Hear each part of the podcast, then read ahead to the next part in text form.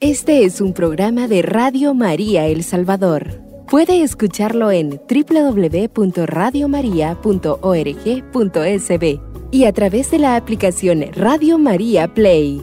Radio María, más cerca de usted.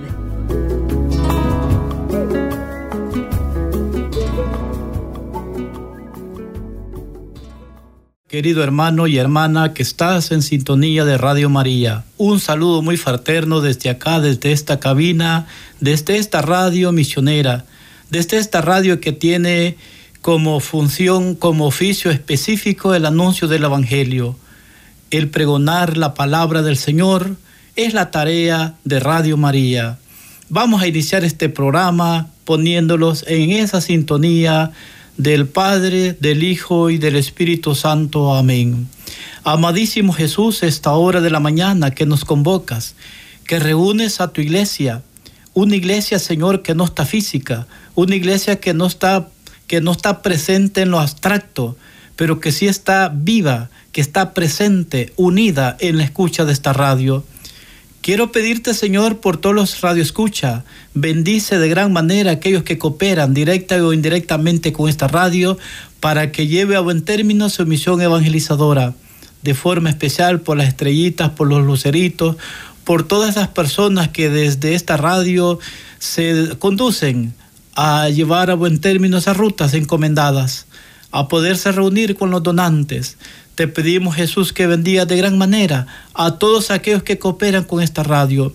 También, Jesús, queremos pedirte por la misión evangelizadora de nuestra iglesia, de nuestras parroquias, de nuestra arquidiócesis, de toda la provincia eclesiástica del Salvador y esa misión que va más allá de las fronteras.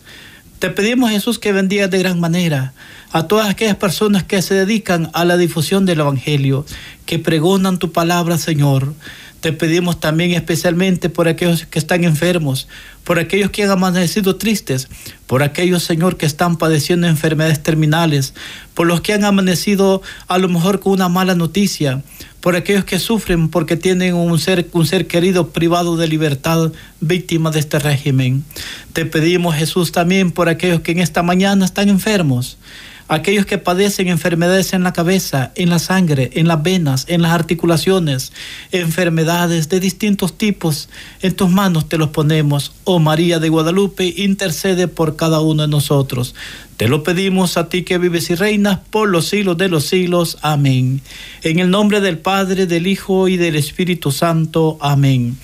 Bien, queridos hermanos, bienvenidos a esta formación, a este tema, a este programa. Siempre es un programa formativo. Vamos a tratar este tema bien importante que tiene como título eh, la, que la parroquia es misionera por su naturaleza. Y vamos a fundamentarlo con, el, con Lucas. Recordemos que los Hechos de los Apóstoles es de San Lucas. En Hechos 2, 42 y los dice de la siguiente manera. Acudían asiduamente a la enseñanza de los apóstoles, a la convivencia, a la fracción del pan, a las oraciones. Toda la gente sentía un santo temor, ya que los prodigios y señales milagrosas se multiplicaban por medio de los apóstoles. Todos los que habían creído vivían unidos, compartían cuanto tenían, vendían sus bienes y propiedades y repartían después el dinero entre todos según sus necesidades de cada uno. Todos los días se reunían en el templo con entusiasmo, partían el pan en sus casas y compartían sus comidas con alegría, con gran sencillez de corazón. Alababan a Dios, se ganaban la simpatía de todo el pueblo y el Señor agregaba cada día a la comunidad de los que quería salvar. Palabra de Dios, te alabamos Señor. Bien, mi querido hermano, en esta oportunidad pues vamos a tomar, hemos tomado, más bien dicho, como referente este texto bíblico de Hechos de los Apóstoles 2.42, el cual es modelo de comunidad modelo cómo construir la parroquia como una comunidad misionera. Ahora, primero hay que decir qué es la parroquia. ¿Qué es la parroquia?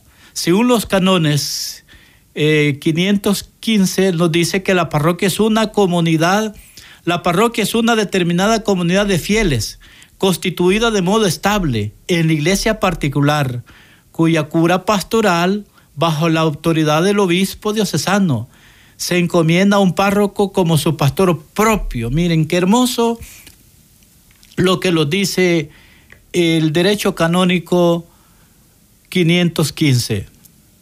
Ahora, ¿y por qué el título La parroquia es misionera por su naturaleza? La parroquia es misionera por su naturaleza porque está constituida por el pueblo de Dios que peregrina en ese determinado lugar, en ese territorio parroquial, puesto que la parroquia de forma concreta no es un mapa. La parroquia no es lo, no es lo físico. Y, lo, y cuando se habla de las personas, no se puede hacer una referencia física, sino que lo físico, cuando se habla en términos pastorales, se refiere a un mapa, a un territorio, incluso a una realidad extraeclesial que en algún, en algún momento se explica también. Entonces, la parroquia es el pueblo de Dios, son los bautizados, son los rostros en los cuales en la parroquia, más que están inscritos en un, en un expediente de bautismo, están en esa incidencia misionera. La parroquia tiene como su paradigma la misión evangelizadora. La parroquia tiene como su, eje transversal, diciéndolo en el lenguaje del plan pastoral, pastoral arquidiocesano, la parroquia tiene como eje central, como eje transversal, la misión evangelizadora de la iglesia. Ahora para esto vamos a hablar de tres cosas para saber distinguir, para saber distinguir entre rostros distintos a, a las parroquias, a los templos, a las ermitas, como iglesia que somos los bautizados, llegamos de todo tipo, sin compromiso, con compromiso, por ocasión, por invitación, por motivación religiosa, por sentimiento religioso, y vamos a desglosarlo en tres elementos importantes. Y el primer elemento vamos a decir que son que es la feligresía. Muchas veces pensamos que comunidad parroquial es toda la gente que vemos en misa, es toda la gente que vemos en las procesiones, es toda la gente que vemos en la piedad popular, en los actos religiosos. Pero vamos a ver vamos a ver tres elementos, que es la, feligresía, que son las personas que llegan por ocasión y que es la comunidad parroquial. En primer lugar, la feligresía son las personas que van a misa, pero sin compromiso, con la parroquia, con Dios y con los hermanos. Son rostros distintos, sin lazos de fraternidad. Y en muchos casos van a la misa, se salen, contestan el teléfono. ¿Por qué lo digo? Porque es lo en una persona que no está evangelizada, en una persona que no tiene una conciencia plena del ser cristiano, de ir a la misa por amor, por entrega, porque yo necesito alimentarme de la Eucaristía, se van a ver tantas cosas. Se van a ver tantos atropellos, se van a ver tantas irregularidades, rostros que llegan un domingo, regresan a lo mejor a los dos meses, y así la feligresía son personas que van a misa, pero no tienen ningún compromiso. No son de liturgia, no son de catequesis, no son ministros extraordinarios, no están, como lo decimos típicamente, no están en la jugada. Vamos a misa por un sentimiento religioso. No tienen ningún compromiso por ir, van, no van. Y así, por eso es que vemos en la misa, en muchos casos, rostros distintos. Incluso ah, en la feligresía vamos a ver que hay gente que le gusta ir a veces a una parroquia, a otra parroquia, a otra parroquia, y a veces no alimentan lo que buscan, no encuentran respuesta de lo que buscan. ¿Por qué? Porque no tienen una fe madura, no tienen una fe adulta, no tienen una fe catequizada, no tienen una fe formada, no tienen una fe que crece y se rebustece en la vida de comunidad. Ahora vamos a ver el otro rostro. Primero hemos dicho la feligresía. Lo voy a repetir. Yo tengo claro que hay gente que me dice, hermano, yo hago apuntes de lo que usted dice. Y por eso es que yo lo repito. Y con mucha alegría y con mucho gusto yo lo repito. ¿Qué es la feligresía? Son las personas que van a misa pero sin compromiso. con la parroquia, sin compromiso con Dios, sin compromiso con los hermanos. Son rostros distintos, rostros diversos, sin ningún lazo de fraternidad. Y en muchos casos hasta se salen de la Santa Misa o se salen antes. O a veces estamos ahí como inseguros y bien se miran. En la fisonomía incluso se mira la inseguridad de aquellas personas, de lo que están, están ahí a lo mejor por cumplir un precepto, no están ahí por amor. Eso es feligresía. Ahora vamos a ver el otro elemento. Y el otro elemento es las personas por ocasión. Ah, vamos a ver diferencias, vamos a ver cosas que se, se parecen a la feligresía, pero los que llegan por ocasión tienen algo bien peculiar. Y es lo siguiente, ¿quiénes son las personas por ocasión? Son aquellos rostros que buscan la misa o un sacramento como el cumplimiento de una promesa. Llegan, a veces llegan tarde a la misa, a veces van a, la, van a procesiones, van a las devociones, van porque son invitados a una quinceañera, a un matrimonio, a un bautismo, a una misa de difunto. Son aquellas personas que vamos, es que se va a bautizar el hijo o la hija de mi comadrita, de mi amiga, de mi vecina, pues sí voy a ir. Ahora hay que ser concreto. La feligresía es un rostro negativo, la feligresía es algo que algo así cerrado el cual se puede, se puede explicar como algo que no está bien, hay que ser claro. El Papa Francisco y el documento aparecido dice que la iglesia es una madre de casas abiertas, es una casa de puertas abiertas. Claro, una cosa es que la iglesia acoge a todos los viandantes que en la vida anda buscando saciar su sed espiritual, y otra cosa es que desde los fundamentos pastorales de la misión hay que estar comprometidos. Hay que evangelizar, hay que catequizar, hay que ver dentro o desde la Eucaristía el medio por el cual Dios me convoca en Jesucristo que se da, que se dona para alimentar mi alma, porque la Eucaristía es posible por la iglesia. La iglesia hace posible la Eucaristía. La Eucaristía convoca a la iglesia, santifica a la iglesia, edifica a la iglesia, envía a la iglesia. Y esto no se puede ver si no es desde el último elemento que vamos a explicar. Una cosa es que tenemos que ser samaritanos, una cosa es que tenemos que ser abiertos y acoger a todos aquellos que llegan. Pues a todos aquellos que llegan feligresía hay que evangelizarlos, hay que catequizarlos. Hay que llevarles el mensaje. Por eso la iglesia los ha hablado de misión permanente, no solamente una misión programática. Hay que tener en mente la misión paradigmática. La misión, o sea, cuando se habla de misión paradigmática, quiere decir que en todo lo que hacemos, en lo que propagamos desde la fe, o sea, desde la dimensión del anuncio, siempre tiene que ser en clave misionera, anunciar a Jesucristo a tiempo y a distiempo. No podemos conformarlos a pensar, a sentir o a tener en, un libro, en un plan, eh, la misión programática, una misión por una fecha, otra misión por otra fecha. Estamos en misión permanente. La feligresía que llega, hay que evangelizarla, hay que invitarla a casas abiertas, hay que catequizarlas. Hay, hay gente que desde la feligresía piden, háganme un rosario, por favor. Y en algunos lugares la gente dice, este, pueden hacerme un rosario. Y hasta hay, hay rezadores en algunos lugares de, de visitas devocionales donde hay una señora, hay unas señoras, lo digo con respeto y caridad cristiana, que están como que se ofrecen a hacerles el rosario, está bien, y a veces hay hasta un, hasta hay una ofrendita ahí para esa persona. No digo que eso esté mal. Lo concreto que quiero decir es, aquella gente que los pide un rosario, aquel rostro de la feligresía, que los pide un rosario después de la misa, porque mucha gente llega al templo a media misa a tocar el santo de la devoción, de su devoción, y no se queda a misa. Esa es la feligresía. Pues aquella gente que pregunta, aquella gente que dice, ¿y qué hora va a ser la misa?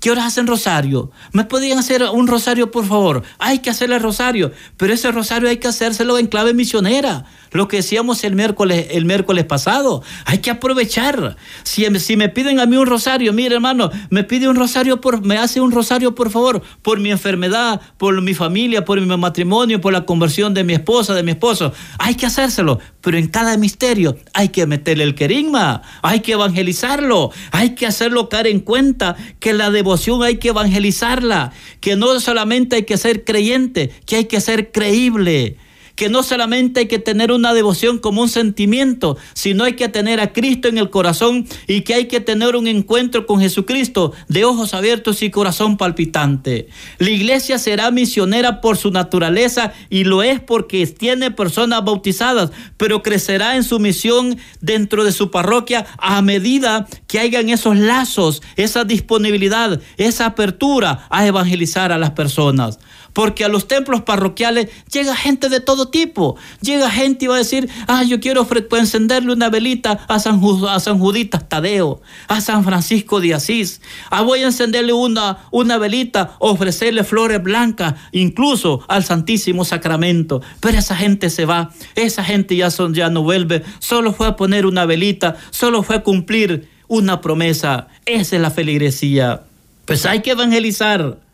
No tenemos que confundir que la iglesia es una madre de casa de puertas abiertas. Es una madre que amamanta a sus hijos como madre con la oración, con la Eucaristía, la evangelización. Ayudará a, a poder consolidar mi compromiso bautismal. Yo soy bautizado, soy misionero, soy bautizado, soy evangelizador.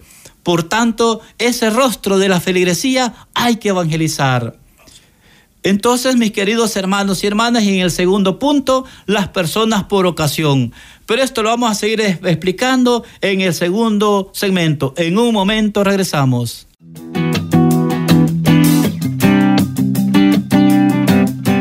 Radio María El Salvador, el podcast, cada vez más cerca de ti.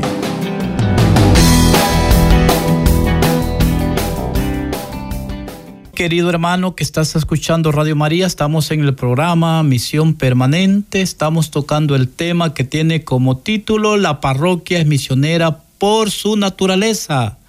¿Por qué es misionera por su naturaleza? Porque la parroquia está constituida por personas que creen que son bautizadas, que son confirmadas.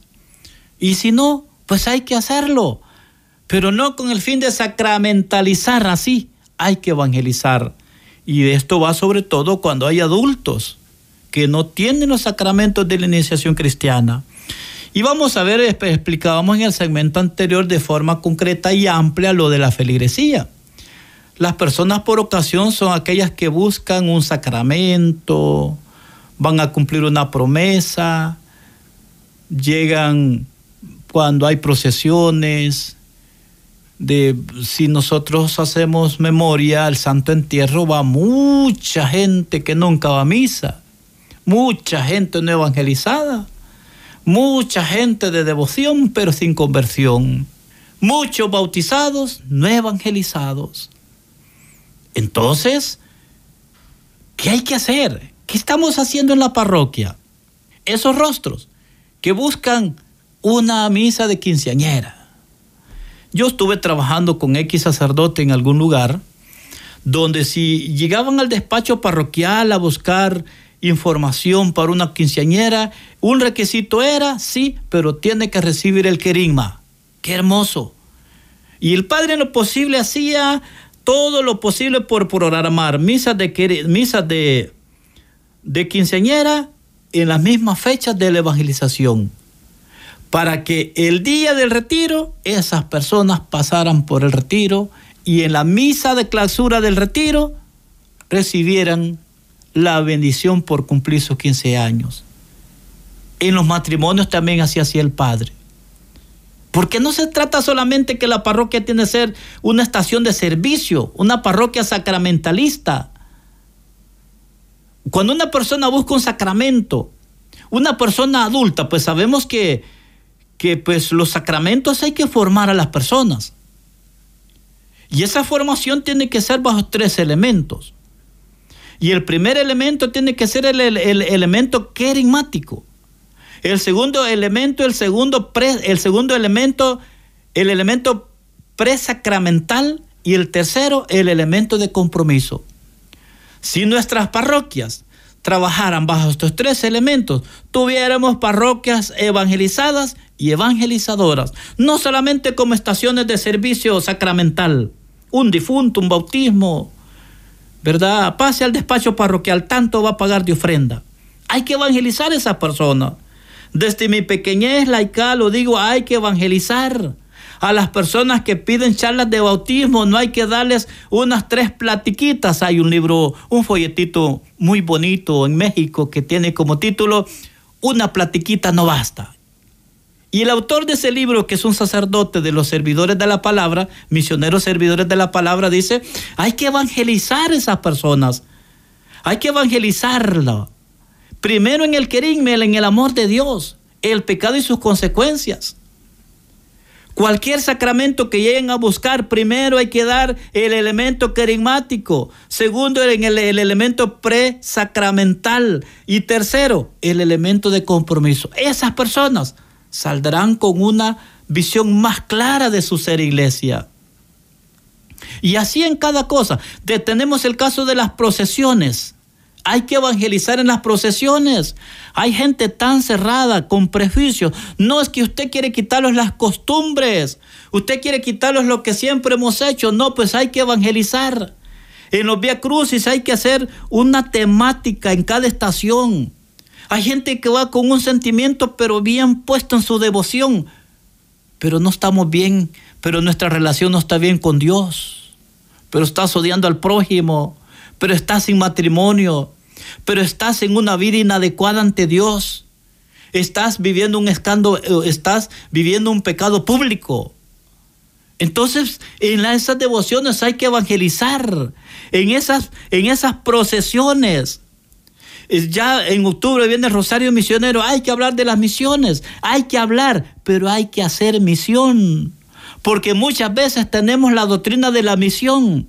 Muchas veces sabemos del magisterio pontificio de la misión. Máximo Ilu, Evangelii Precone.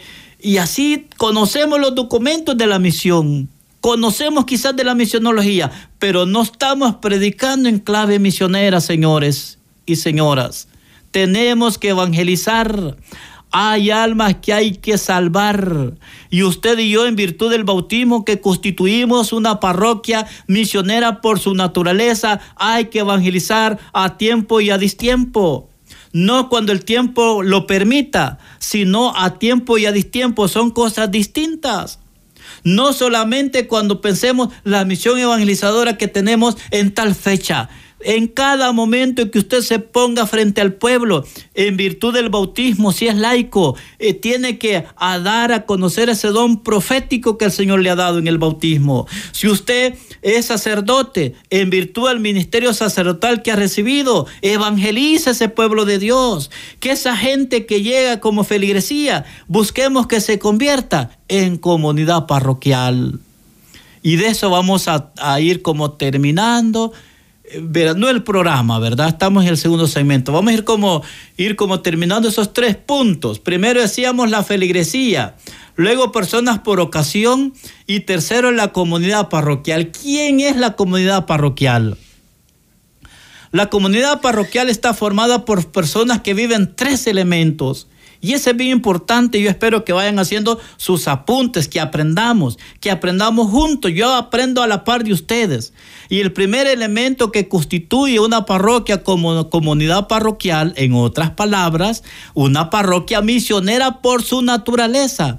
En primer lugar, la comunidad parroquial la forman los que han vivido los, estos tres elementos. El primero ha pasado por el retiro querigmático.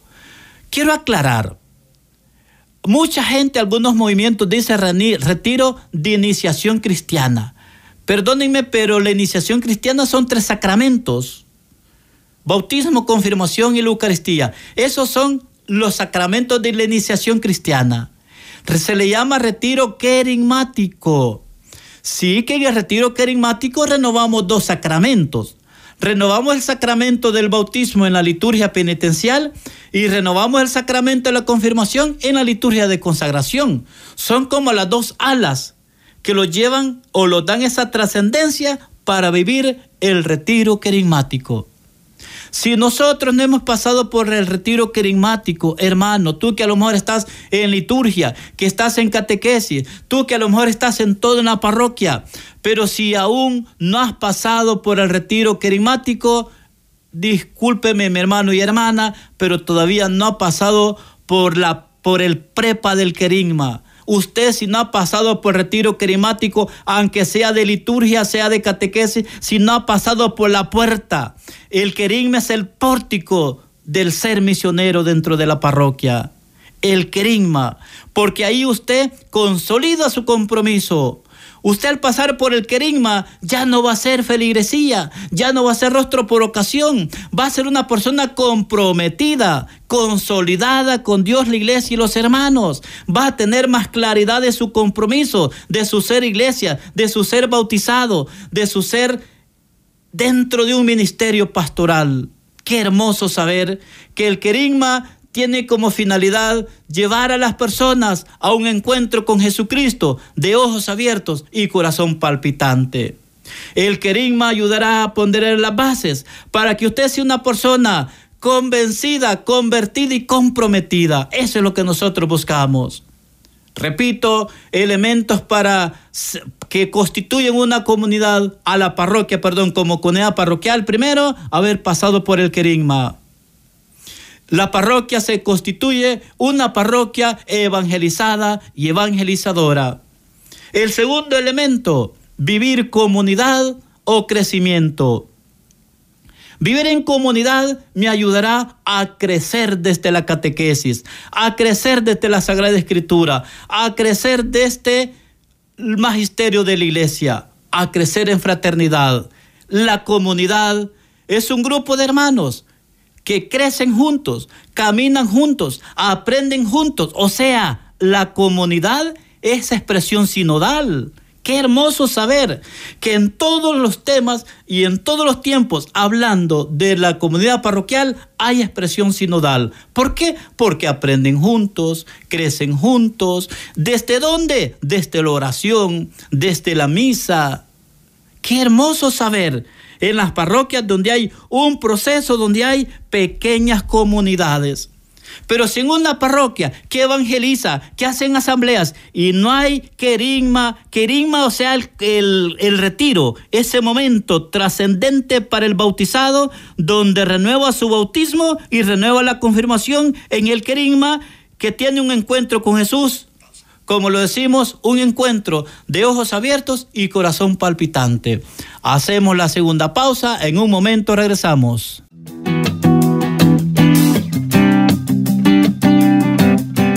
Radio María El Salvador, el podcast, cada vez más cerca de ti.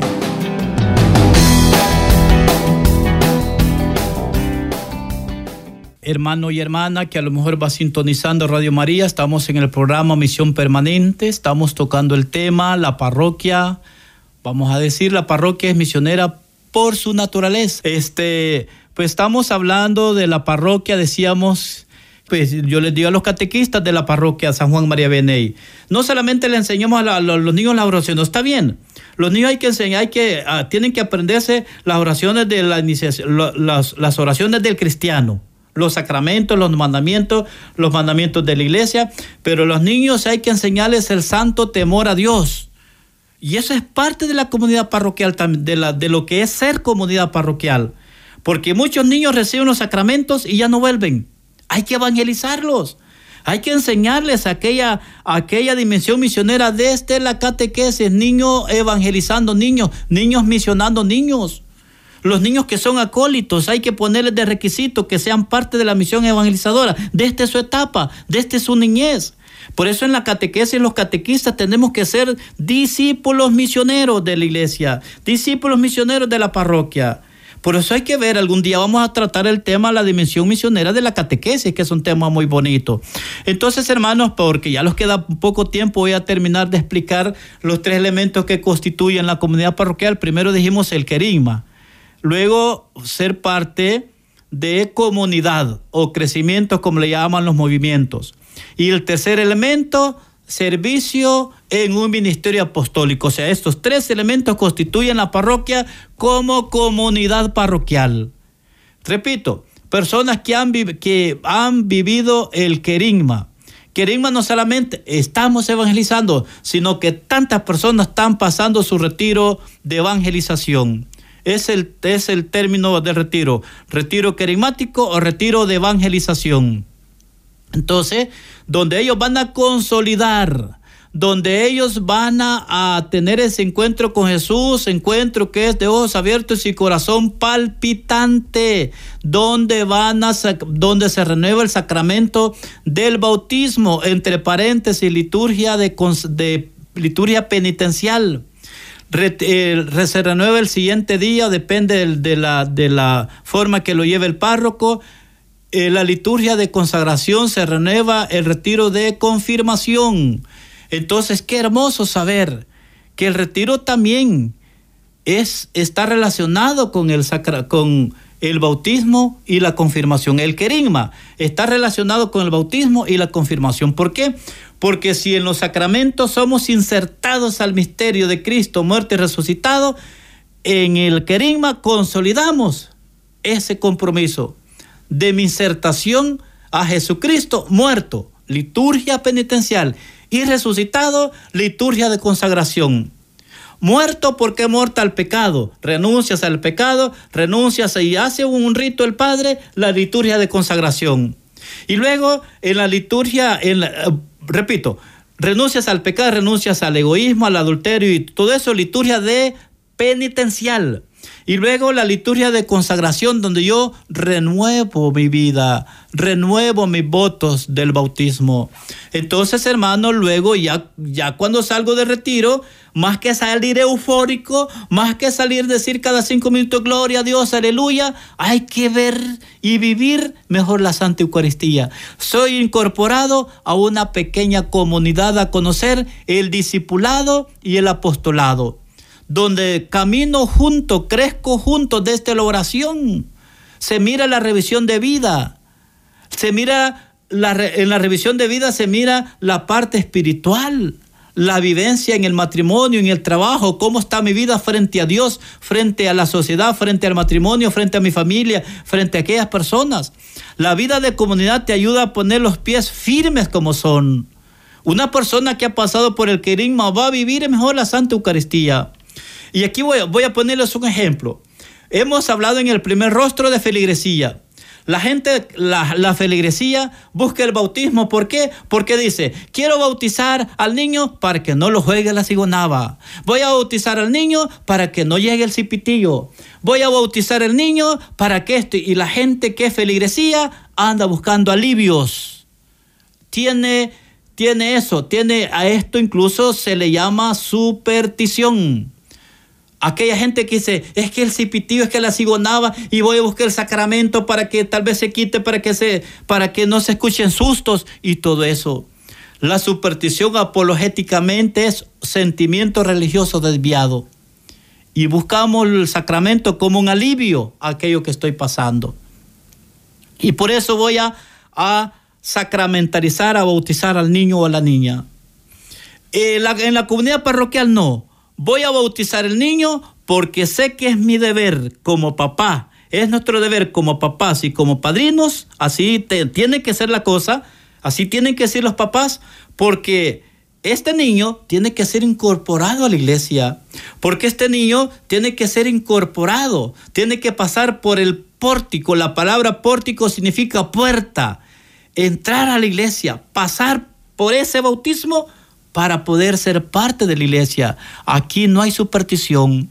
Los que son de la comunidad parroquial no buscan el sacramento porque el cipitillo, la cigonaba, el duende, el susto, el pujo, la enfermedad y todo eso no llegue, sino que va a sacramentalizar, va a bautizar, el niño va a recibir la primera comunión, va a recibir la confirmación, consciente el papá por su fe por lo que cree y el evangelio que ha aceptado. Eso es bien importante. Porque muchas veces somos creyentes, pero no somos creíbles, hermanos. No somos creíbles. La persona consciente del significado por lo que cree, por el evangelio que ha sido, que ha recibido, va a bautizar al niño y él a la vez se va a convertir en el primer catequista. En la feligresía no. Anda a la catequesis. ¿Y quién te enseñó la catequista? Y le dejamos toda la responsabilidad al catequista. El evangelizado no. El evangelizado, él sabe que es el primer catequista y que Él es responsable de la fe y la moral de su Hijo y que es el primer conductor de la vida de su Hijo en cuanto a que el niño vaya creciendo en gracia, en sabiduría y en conocimiento y en testimonio. En la feligresía no. Entonces, y así los sacramentos. El sacramento de la, de la primera comunión. Hay papás que en la parroquia San Juan María Vianney, de donde yo vengo, tratamos de visitamos cada mes una comunidad y yo soy responsable de darles un poquito de querigma. Señores, ¿por qué han venido ustedes a recibir aviso? Muy bien, lo felicito, gracias. Pero ante todo han venido porque a ustedes también se les anuncia el Evangelio, porque ustedes son los primeros maestros, constructores de la fe y la moral de sus niños. Ustedes son los formadores de la conciencia cristiana y moral de estos niños. Entonces, mi querido hermano y hermana, así hemos desarrollado este tema. Gracias a Dios terminamos, ¿verdad? con este tema eh, terminé mi contenido. Para terminar, la parroquia también se constituye como, como comunidad parroquial cuando hay carisma, querigma y coinonía. Espero que hayamos aprendido, mis queridos hermanos y hermanas. Los encontramos con un programa más de misión permanente. Este es un programa de Radio María El Salvador. Puede escucharlo en www.radiomaria.org.sb y a través de la aplicación Radio María Play. Radio María, más cerca de usted.